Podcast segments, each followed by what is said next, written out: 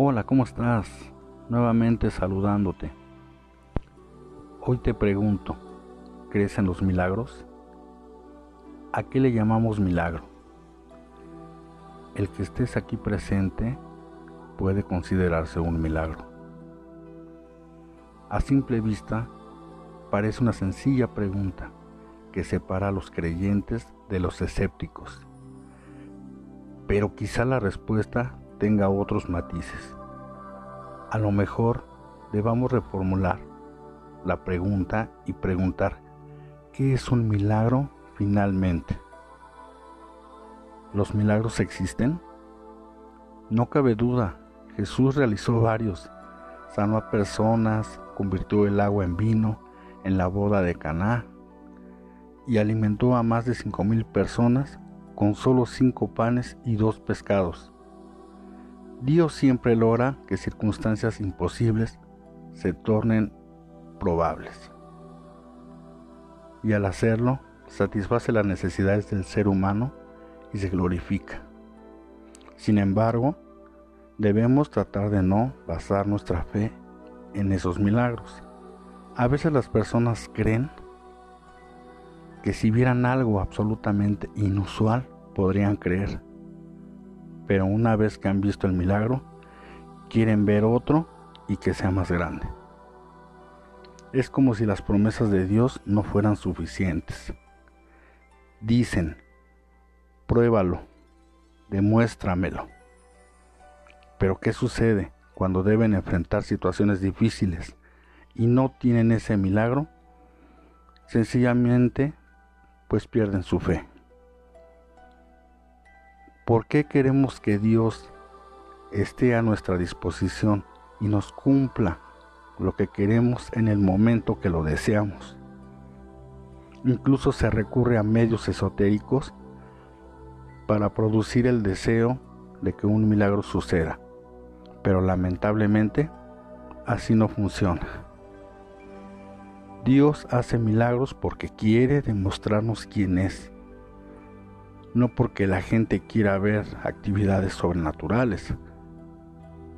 Yo veo milagros todos los días. Incluso te puedo decir que el milagro de ver un rostro enojado y transformarse en una linda sonrisa es un milagro. El milagro de ver la nieve que cubre los volcanes un hermoso amanecer y que podamos verlo en su esplendor. ¿A qué llamamos milagro? No es reconocer la integridad, la gran plenitud de la vida que se expresa a cada momento. El milagro de ver un arco iris, los seres vivos que nos rodean, el milagro de amanecer con vida y que hoy estés aquí. Hay milagros extraordinarios en la propia naturaleza o en lo maravilloso de ver el amanecer sobre el océano. Es un milagro. Ver como una pequeña semilla se convierte en un frondoso árbol es un milagro.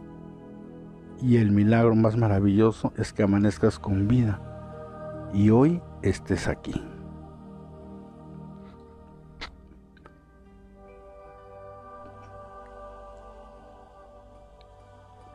El sobrecogimiento nos recuerda al Creador que de todas las cosas, grandes o pequeñas, y nos conduce al trono sagrado, que nos hace sentir reverencia, darle las gracias y honrarlo con la adoración y las buenas acciones. La presencia de milagros atrae nuestra atención. Nuestras vidas cotidianas están sincronizadas sin importar que sean cortas o largas, con las inquietudes primordiales que son el amor, la paz y la fraternidad. Todo lo que se necesita es saber valorar los milagros. Por ejemplo, fíjate, ahorita, ¿dónde tienes las manos exactamente en este momento? ¿Lo planeaste? ¿Tú lo hiciste? O solamente sucedió dentro de ti? Cuando observas detenidamente, siempre estás haciendo algo. Siempre le atribuimos el mérito al concepto de yo lo hice. Y nuestra historia personal no incluye el poder que hace que se abran los capullos de la rosa. La vida transcurre perfectamente. La letanía infinita de la generosidad de la naturaleza que nos rodea es un milagro eterno. Depende de nosotros abrirnos y prestar atención a los milagros que nos rodean todos los benditos días de nuestra vida. Si aprendiéramos a vaciar nuestras mentes y corazones de las distracciones de la vida que se interponen entre nosotros y Dios, podríamos darnos cuenta de lo milagrosa que es la vida siempre. El secreto de los milagros es tener fe en Dios. Nunca lo olvides.